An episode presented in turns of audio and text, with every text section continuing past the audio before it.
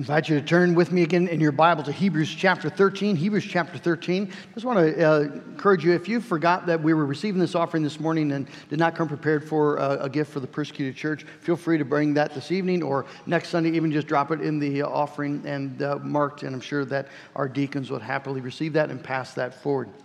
Hebrews chapter 13, we've come to the benediction, the, the uh, concluding prayer and promise of this great letter.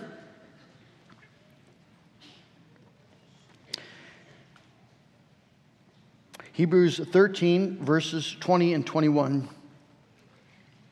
Let's give our attention to God's word. Now may the God of peace, who brought again from the dead our Lord Jesus, the great shepherd of the sheep, by the blood of the eternal covenant, equip you with everything good that you may do his will, working in us that which is pleasing in his sight through Jesus Christ, to whom be glory forever and ever. Amen. Let's ask the Lord to bless His word. God in heaven, we are dry ground, and in your word we have refreshing water of life. And I pray, Lord, that we would uh, experience then your, your message, your truth, your grace, your kindness and goodness and faithfulness, that we would drink in this good word and it would be refreshment for our weary soul. And we'll give you the praise as you lead us along. And um, we thank you that that's exactly what you promised to do. In Jesus' name, amen. As I said this morning, we've come to the um, concluding benediction of this magnificent letter. I, I know that uh, many of you have, have, enjoyed Hebrews, as many of you have told me that this is your favorite book. And I think it's, um, it's not a mystery as uh, this holds before us the wonder of Jesus, the certainty of a coming city, and the fact that uh, on this pilgrim road that we're walking, God is going to be faithful. And so this morning, uh, the title of my message is Assurance for weary souls, assurances for weary souls. There's a wonderful kindness of God in this benediction. It's a kindness we could easily miss because it might sound to our sort of modern American ears like a well wish, eh, like someone signing off a letter and saying, you know, best wishes. Um, this is not best wishes. Uh, benediction is uh, it's from the Latin meaning good word, and it's a better word than we might imagine because it is it's a proclamation, it's a promise, it's a gift to you from God. It's it's His promise to His people. Uh, and you can, you can take that promise and, and that proclamation and rest in it. And that's exactly why it's given. Uh, the, remember, the writer here is writing to people who are worn out. I know many of you are spiritually worn out, maybe physically uh, worn out, exhausted in many ways because of just life. Um, and and uh, it's, it's a reality of this pilgrim journey that we get, we get tired. Jesus got tired. Uh, Jesus was at times worn out. And the writer here is, has been ministering to people who are, well, they're, they're tired. They are, uh, they've been walking this pilgrim road for a while now, but it's, it's cost them so much. They've lost families and homes, they've lost houses, they've lost their place in the world. And, and the writer here does not diminish any of the hardships. God never in His Word says, buck up, get over it, it's not that big a deal. Never says that. What He says is, look up. And remember that the God who's called you to his, uh, to his glory, that God will ensure that you make it to his glory. And that though the way is hard, the end is glorious, and, uh, and along the way, we'll have all the grace, all the goodness of God that we need so that um, God will be shown to be faithful.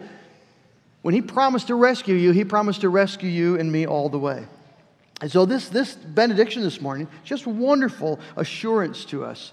Uh, that God is going to be faithful all the way to the end. The writer is, is speaking to these weary Christians and giving them assurance for their soul. We're going to look at four assurances, and we're not going to have time to unpack all of them completely, but the four are, that we find here a God of peace, a great shepherd, a blood bought covenant, and a daily divine work. A God of peace, a great shepherd, a blood bought covenant, and a daily divine work. The writer begins this, this benediction, now may the God of peace. All the New Testament benedictions begin that way. In fact, the only time you'll see God referred to as a God of peace in the New Testament is in a benediction. There's a reason for that. The writers are all referencing the great benediction that you have in back in Numbers chapter 6. If you have your Bible, just turn to that. You're going to know the words, but it's good to see them. Numbers chapter 6. Where God uh, instructs Aaron to speak this very specific, particular blessings loaded um, benediction over the people. Uh, my Bible here says Aaron's blessing. Uh, it's not Aaron's blessing. It's not in the original. Uh, that's uh, someone thought it would be helpful. It's God's blessing through Aaron. It's clearly uh, God's blessing, and we need to hear it that way. And so, Numbers chapter 6, just remember, uh, hear these words again. The Lord spoke to Moses, verse 22, saying, Speak to Aaron and his sons, saying, Thus you shall bless the people of Israel. You shall say to them, the Lord bless you and keep you. The Lord make his face shine upon you and be gracious to you. The Lord lift up his countenance upon you and give you peace. So shall they put my name upon the people of Israel, and I will bless them. Friends, that is the core, essential, fundamental blessing of the gospel. You see, we should, we're used to those words. We hear them just about every Sunday. Uh, maybe you've heard them most of your life. And it's easy to forget that this is shocking good news. That you actually were, uh, by virtue of your identity with Adam, born in sin. And I was too. And not only are you guilty by virtue of, of Adam's guilt, you're guilty because of your own sin. And your sin separates you from God. The, the holiness of God is a consuming fire. And you instinctively know that everyone made in the image of God knows that. People sense that when they sin, they are guilty. People sense that uh, it, when death approaches, that there's something to be feared in death that a judgment is a terrifying thing when we stand before the living God and give an account of our life. The Israelites know this, know, know this. They've seen the mountain, they've seen the thunder, they've heard the thunder, and they've seen the, the lightning and the flame and the smoke, and they were terrified. God is not a tame, safe God. And yet, God, this holy, terrifying God, comes and speaks peace to these people, his people. Isaiah 40, a great example of this. Comfort, comfort ye my people, says your God. Speak tenderly to Jerusalem and cry to her that her warfare is ended, that her iniquity is pardoned, that she has received from the Lord's hand double for all of her sins. That's Isaiah's way of saying, where sin abounded, grace abounded all the more. That God speaks peace specifically, you see, as a holy God to a sinful people. God says, I will be a God of peace to you when we should not expect God to be a God of peace to us. And yet He desires, we know this, because He is a God who's made it possible. He's made it happen. He wants you to know that under the umbrella of the banner of His covenant of grace, under the umbrella of His, of his work of redemption, he is a God of peace to you. And that He promises and to bless you, to make His face shine on you, to be gracious to you, and lift up His countenance upon you and, and give you the glory of His peace. He's for you. He's for you. And that fundamental blessing back in Deuteronomy chapter 6, uh, that defines, you see, God. And so when the writers of the New Testament letters want to, when they close their letters and want to give a blessing, they always say, Now may the God of peace. May the God of peace, Paul says, be with you all. Romans 15 33. 33. 1 Thessalonians 5:23 May God himself the God of peace sanctify you through and through every blessing you see that we have by, by virtue of the work of Jesus Christ comes because our Father has declared himself to be a God of peace to us in him. Now we have to receive that. A benediction can be, a diff, can be just so easily missed. Uh, you, you, can, you know, if you've sort of grown up in the church, uh, the benediction can be sort of code to you to start gathering your stuff. Right? Look around, find Bibles and books and, and the kids' toys on the floor and start picking up because we're about to get out of here. When God, the living God, is making a promise to you of the most amazing nature, the most astonishing sort. That I'm going to shine my face on you all week long as you leave here. And my countenance is going to be lifted up, and you're going to see the glory of my goodness and my kindness and patience to you all week long because of Jesus. That I'm going to be a God of peace to you. And no matter how weak you are, no matter how great your sin, and it's greater than you know, the gospel is sufficient and grace abounds.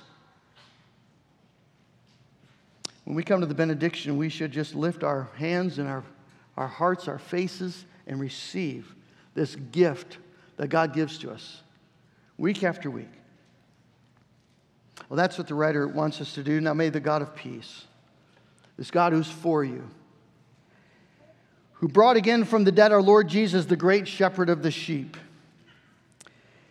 There's so much rich truth here, and we're going to take just a little time here to think about Jesus as the great shepherd of the sheep. Uh, notice he's not a great shepherd. He's not just saying nice things about Jesus. He's the great shepherd. There's the, he's the only great shepherd there is. There's no other. And the, the Greek word for great, of course, well, maybe not of course, but is mega. You know that that word's like, is about, you've heard it? The mega meal, whatever. Mega, big, awesome. That's Jesus, the mega shepherd, a great, towering, glorious shepherd of the sheep. That's Jesus. Well, what's so great about him? Well, we could go on a long time about what's so great about him, but the writer here um, wants us to see the greatness of Jesus specifically in his shepherding role. And the best way, maybe, to see the greatness of Jesus, if you remember these people, they're, they're Jewish people. They have been born and raised in the Jewish faith and they've converted to Christianity. And, and uh, they'll know this shepherd language. They've heard it, they've grown up with it. Uh, they, they, they know what sheep are like. It's an agrarian society, there are sheep all over the place. And the things you see that, that help us see the greatness of Jesus is, is to see the incredible need of sheep and the insufficiency of human shepherds for those sheep. Oh, we are sheep. We're sheep. Sheep are not noteworthy.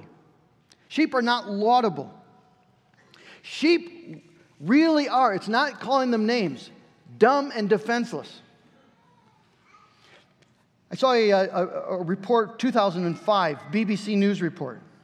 A Turkish, Turkish shepherds watched in horror as hundreds of their sheep followed each other over a cliff, say Turkish newspaper reports. Apparently, the shepherds assigned to watch the sheep were having breakfast when one sheep decided it had enough of the world and jumped off a 50 foot cliff to its death.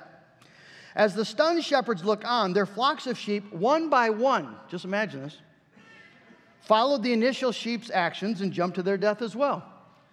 1,500 went over the cliff. The first 400 died, the rest of them were wonderfully cushioned by this massive pile, pile of wool. Sheep are dumb. Everyone will testify to this. Right?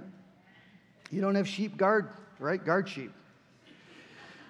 Sheep are defenseless utterly defensive. Most animals, God has given some ability when it comes to danger. They can either hide, they can run, or they can make themselves at least look imposing and threatening. So porcupines can get their needles all up and, and, uh, and hurt you if you try to get too close. Uh, dogs can show their teeth and bite. Cats can even hiss and expose their claws.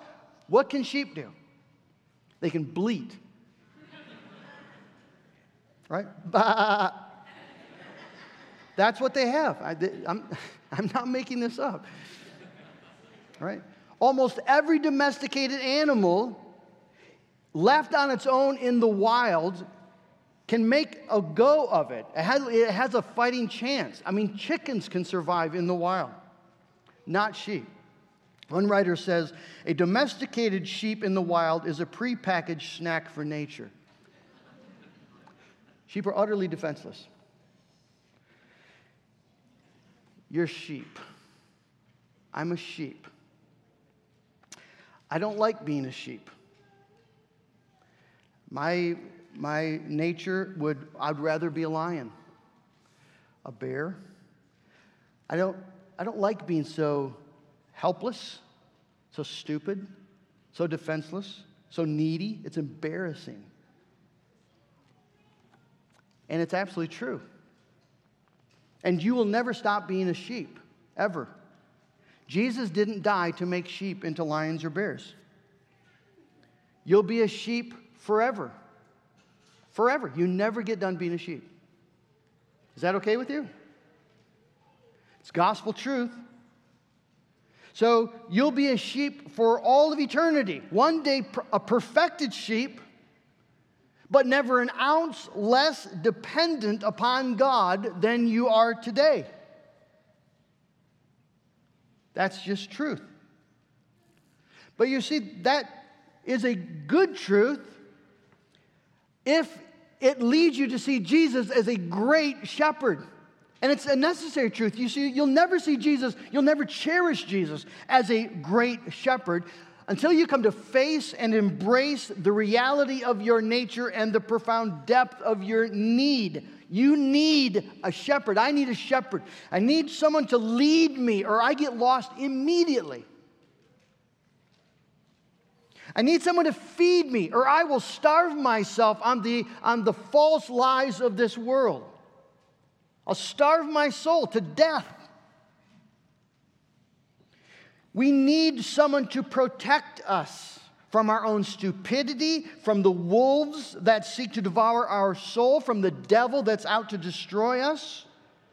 These aren't just metaphors in the Bible, it's truth. It's the sheer, irrefutable reality of being a sheep. And human shepherds are not sufficient. You find throughout the Bible, God gave his people shepherds. Moses, their shepherd, led them out of Egypt. David was a shepherd over Israel. And they were good shepherds, but both of them deeply flawed, and both of them, and, and all of the good shepherds, unable to actually rescue Israel. You see, that Moses could get them out of Egypt, he could not get Egypt out of them. And you find throughout his, Israel's history, what you, what you find in general is this incredible track record of miserable, weak, wicked shepherds. So that God speaks in anger against the shepherds of Israel. For example, Ezekiel 34, the word of the Lord came to me, Son of man, prophesy against the shepherds of Israel. Prophesy and say to them, even to the shepherds, thus says the Lord God, ah, shepherds of Israel, who've been feeding yourselves. Should not shepherds feed the sheep? You eat the fat, you clothe yourselves with wool, you slaughter the fat ones, but you don't feed the sheep. The weak you've not strengthened, the sick you've not healed, the injured you've not bound up, the strayed you've not brought back, the lost you have not sought. And with force and harshness you've ruled them so they were scattered because there was no shepherd. When Jesus looked at the crowds, he saw, he had compassion on them because they were sheep without a shepherd. The shepherds were no different from the wolves. And so, what do you do when the shepherds are wicked? when the shepherds are fundamentally flawed, and even the good ones can't actually help you? Well, you remember God's promise to send a great shepherd. Micah chapter 5 But you, O Bethlehem Ephratah, who are too little to be among the clans of Judah, from you shall come forth for me one who is to be a ruler in Israel, whose coming forth is from of old, from ancient of days. And he shall stand and shepherd his flock in the strength of the Lord, in the majesty of the name of the Lord his God. And they shall dwell secure, for he shall be great to the ends of the earth, and he shall be their peace. And you have that thread weaving its way through the Old Testament prophecies. Isaiah says in chapter 40, He, this great shepherd, will tend his flock like a shepherd. He will gather the lambs in his arms and carry them in his bosom and gently lead those that are with young. There's a great shepherd, a great shepherd given to you and to me, sheep who desperately need one. And when Jesus came, you remember this is exactly the role he took on and, and declared himself to be. I am the good shepherd. The good shepherd lays down his life for the sheep. Isn't that astonishing? Jesus, the very Son of God, he comes to earth to be our shepherd and, and to do so not just by, by leading in strength, but by dying for us, giving up his life for us. That should, that should surprise you, right? I mean, who would die for stupid sheep? Defenseless, rebellious sheep. Who would suffer willingly for sheep? Jesus would. And Jesus did. And that's, you see, that's our story. We were just lost, rebellious, stupid, ignorant, helpless sheep, and, and the Son of God came and died for us. Reminds me of a story that Matt Chandler uh, uh, gives, and it, I've, I've, told you this before, but it, it, just really brings us home. The wonder of the gospel. He, he talks about when he was a newer Christian, he was a young man, I think freshman in college, and um, he had a friend of his who was playing at a nearby church. Uh, they, had a, they had a youth convention going on there, and his friend was playing in the music team. And, and so he invites a friend of his, a single mom he'd gotten to know, who was just kind of thinking about the faith. She was in a, uh, she, she had a, um, a child out of marriage, and she was uh, in a, right now in an uh, extramarital affair with a married guy, just 26 year old young woman. And he invites her to say, you know, let's go listen to my friend, and uh, then hoping that the gospel will be presented. And so they go. And then the friend plays great, and then the pastor gets up, thousand kids there, and the pastor is uh, going to talk about sexual purity. And he takes out a rose. It's a beautiful rose, and, and, and, he, and he shows them and, and points out how beautiful it is, how good it smells. And then, he, and then he throws it out in the crowd and says, Now, I just want you to pass it on. I want you to, I want you to smell this rose. I want you to, I want you to touch it and, and just sense how, what a beautiful thing this rose is. And I'm going to go, on talking. And then he launches into a talk about sexual purity and just fear mongering about um, just trying to frighten people, all the bad things that happen can happen to you if, uh, if you're sexually impure. And then uh, near the end of his talk, he, he asks for the rose back. And so they pass it back and uh, it is it's just a mess. The stem is broken half the petals are gone. It's it's it's wilted. It's been touched by so many hands. It's um, it, it's just it's just shot shattered as a rose. And his big close was matt says his big close was he, he holds up the rose and he, and he says do you see what happens when you sin sexually? Look at this thing. Who would want this? Who would want this rose and Matt says, I'm sitting there next to this 26 year old woman. I'm trying to talk to her about Jesus. And she's, in a, uh, uh, she's caught in sexual sin. And it was, it, he says, I was so angry. It, it, it took everything in me to keep from shouting out, Jesus wants the rose. Jesus wants the rose. What do you think the gospel is about? What do you think the gospel's, who do you think it's for? For nice, cleaned up, nice smelling, pretty, beautiful roses? No. They don't exist. But for people who've ruined their life in sin and are more broken than they even can imagine. That's the gospel. The good shepherd came and he did not give up his life for basically good people. People with good intentions.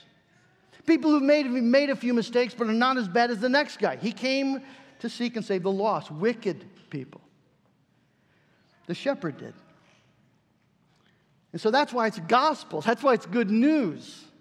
Because it doesn't matter who you are, it doesn't matter where you've been, it doesn't matter what you've done. This Jesus, this shepherd, is able to rescue you. He's able to rescue me. And how do we know it's true? Well, we know it's true because the resurrection. Now, may the God of peace, who brought again from the dead our Lord Jesus, he really died bearing our sin, and he was really raised to life for our justification. The resurrection isn't this sort of neat added on factoid that comes after the cross. It is God's glorious announcement that the sacrifice has been effectual. Sin has been paid for, right? The, the penalty that we, the, the, the debt we owed to the law, it's been paid for. The curse of God over this broken, ruined, sinful world, the curse is broken. The power of life has crushed the power of death. Jesus stomped on the serpent's head. Can you, is, is there better news you know of? Is there better news in the whole world that you know of than that news? I don't know of any. You see, Jesus had to come out of that grave because he had destroyed the power of the grave. And Jesus came out of that grave, friends, and the Bible wants us to know about it and to remember it because one day you and I are going to be lying in that grave, and we need a shepherd who can enter the tomb and lead us out. And that's Jesus. Okay, well, that happened to Jesus, but, but, but there's more assurances here. The writer reminds us of the, the blood of Jesus, the blood of the eternal covenant. Jesus is the great shepherd of the sheep because you see, he enacted a covenant, a relationship that God sets up with us and orders according to his word. And it's an eternal covenant, and it's an eternal covenant because God makes the promise and then God enables us to do whatever part we are called to do. God works that in us. So, the eternal covenant, the writer has reminded them of this in, in chapter 8. And he's referring to Jeremiah 31, this new covenant God says, I will make with my people. It won't be like the old covenant. But this is the covenant I will make with the house of Israel after those days. I will put my law into their minds and write them on their hearts, and I will be their God, and they shall be my people. For I will be merciful toward their iniquities, and I will remember their sins no more. That's not God's wish, it's not his hope, it's his covenant. It's his covenant. He has sworn himself to this. He's bound himself to this. I will remember their sins no more. You can take that, you see, when you pray, and you can say, Father, conf- I confess my sin, but I lay hold of the covenant where you've promised, you will not remember my sin as I come in Jesus' name. And it's not blackmail. God loves to hear his children pray his promise. So when Jesus died on that cross, that new covenant was enacted. It was signed, it was sealed with the blood of the Son of God. And if you come to Jesus Christ confessing your sin, if you come acknowledging that you cannot possibly save yourself, but that Jesus' righteousness is the only robe that can, that can cover you and make you fit for heaven, then this promise stands. And we can receive this benediction then as God's promise to us, His oath to us his proclamation to us that he will not remember your sins. You know, we need to, we need to speak that truth to our heart because we tend to remember our sins. We need to speak this truth that either, either our guilt remains and God is a liar, or the guilt is gone, the shame is gone, and God's covenant stands.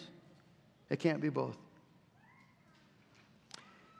And then God promises not only, the writer reminds us not only of this great covenant that stands, but a daily sufficient divine work that goes on now as we walk this road. You can say, Pastor, I know all that's true. I've known most of what you've said this morning, and there's not a single thing that's been new, but you don't understand. I am exhausted. I'm at the end of my rope. And I want you to know that God knows. And there's a promise for that. Because your shepherd not only has made provision for your justification, your shepherd has made provision for your preservation, your perseverance. May the God of peace equip you with everything good for do, that you may do his will, working in us that which is pleasing in his sight through Jesus Christ, to whom be the glory forever and ever. So God promises through Jesus, your great shepherd, to equip you and to work in you all the way until you get home. Jesus is not just watching over you from his throne in heaven. The, the, text says that Jesus is actively engaged, working in you that which is pleasing to him. Well, what, what would that be? Because when we think of the work of God, what we want is the work of comfort and the work of rest. Well, those aren't bad desires. In fact, it's, it's what Jesus promises Come to me, all you who are weary and heavy laden, I will give you rest. But you see, it's the rest of faith. What is most pleasing to God? It's faith. What is the thing that, that the writer has told these, these people will, can destroy their pilgrim journey? It's unbelief, you see. What pleases God is faith. Faith that God's word is true, faith that God is faithful, faith that the covenant will stand, faith that the blood was sufficient, faith that the shepherd is faithful and able and willing, and he's actively engaged, working in you what is pleasing to him. That's the new covenant. Jeremiah 32 40, I will make, God says, with them an everlasting covenant that I will not turn away from doing good to them. And I will put the fear of me in their hearts so that they may not turn from me.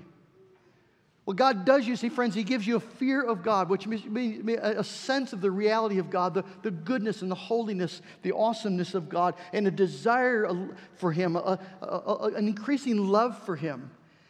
And God, He puts that there and He promises to keep it there so that they may not turn away from me. He, God says He'll keep you in the faith when you're exhausted. That He'll work that in you. I would, just this, this uh, Wednesday night at the high school theology class, Sarah Heisinger shared that she works in the dementia unit with elderly people who, um, who don't remember their children at times, don't remember their spouses, don't remember their former life. But she says one thing they remember is the Lord. They, they still have their faith. Why? The Lord keeps them there. This is good, good news for, for weary sheep. He will hold you fast. There is a love that will not let you go. That God has given you to Jesus, the great shepherd of the sheep, and no one, Jesus promises, will snatch you out of his hand. Do you remember Psalm 23? How does Psalm 23 begin? The Lord is my shepherd. The Lord is my shepherd. How does it end? I will dwell in the house of the Lord forever right? Goodness and mercy will follow me all the days of my life, and I will dwell in the house of the Lord forever. You see, those two are inextricably interwoven. You can't separate the two. If verse 1 is true, then, then the last phrase has got to be true. If the Lord is your shepherd, you will dwell in his house. And there are wonderful promises in Scripture about what you'll experience there. Let me close with that. Revelation chapter 7. Just listen to these words. They shall hunger no more, neither thirst any more. The sun shall not strike them, nor any scorching heat. For the Lamb in the midst of the throne will be their shepherd. And he will guide them to springs of living water, and God will wipe away every tear from their eyes. The Lamb in the midst of the throne is your shepherd today, and he will be your shepherd forever. That's the assurance that you can have if you know Jesus as the great shepherd of your soul. And if you don't know Jesus as the great shepherd of your soul, friend, you can. There's nothing standing between you and this great shepherd. I would ask you if, you, if you're not a Christian today, who is your shepherd? Who's your shepherd? Who can promise you what the shepherd can promise? Who, who, who will do for you what the shepherd has done? If you don't know Jesus as your shepherd, then today is the day of salvation. Call upon the name of the Lord. The Bible promises you shall be saved, and Jesus will gladly receive you as his sheep. And because this is all true, and because it's true for us, we can happily say, To him be the glory forever and ever. Amen. Amen. Let's pray. Oh Lord God in heaven, you know our names, you know our days, you know our sins, you know our need. Oh God, you know that you've given to us a great shepherd, and we flee to him. We thank you, oh Father, that in this pilgrim journey, uh, we're walking the road that you've called us to, and we're walking the road that you walk with us by Christ and in your Spirit. We're not alone, we're not abandoned. Uh, you're not uh, asking us to rely upon our strength, but you invite us to gladly throw ourselves upon your strength and your wisdom and your grace and your faithfulness and your promise. We, we have a resurrected, living Jesus who, who loves us. We, we have an eternal covenant that cannot be broken. We have a God who has declared himself to be a God of peace to us. And Father, I pray that we would then find strength and joy in the confidence that the God who has begun a work will carry it on, that you will not let us go, that we're going to be okay, that, that you're going to fulfill your, your good purposes for us until we stand in the presence of Jesus. Father, help us remember that on the hard days. Uh, give us the, uh, the willingness to be sheep, needy, helpless, dependent people, but sheep who have a great shepherd. We pray in Jesus' name. Amen.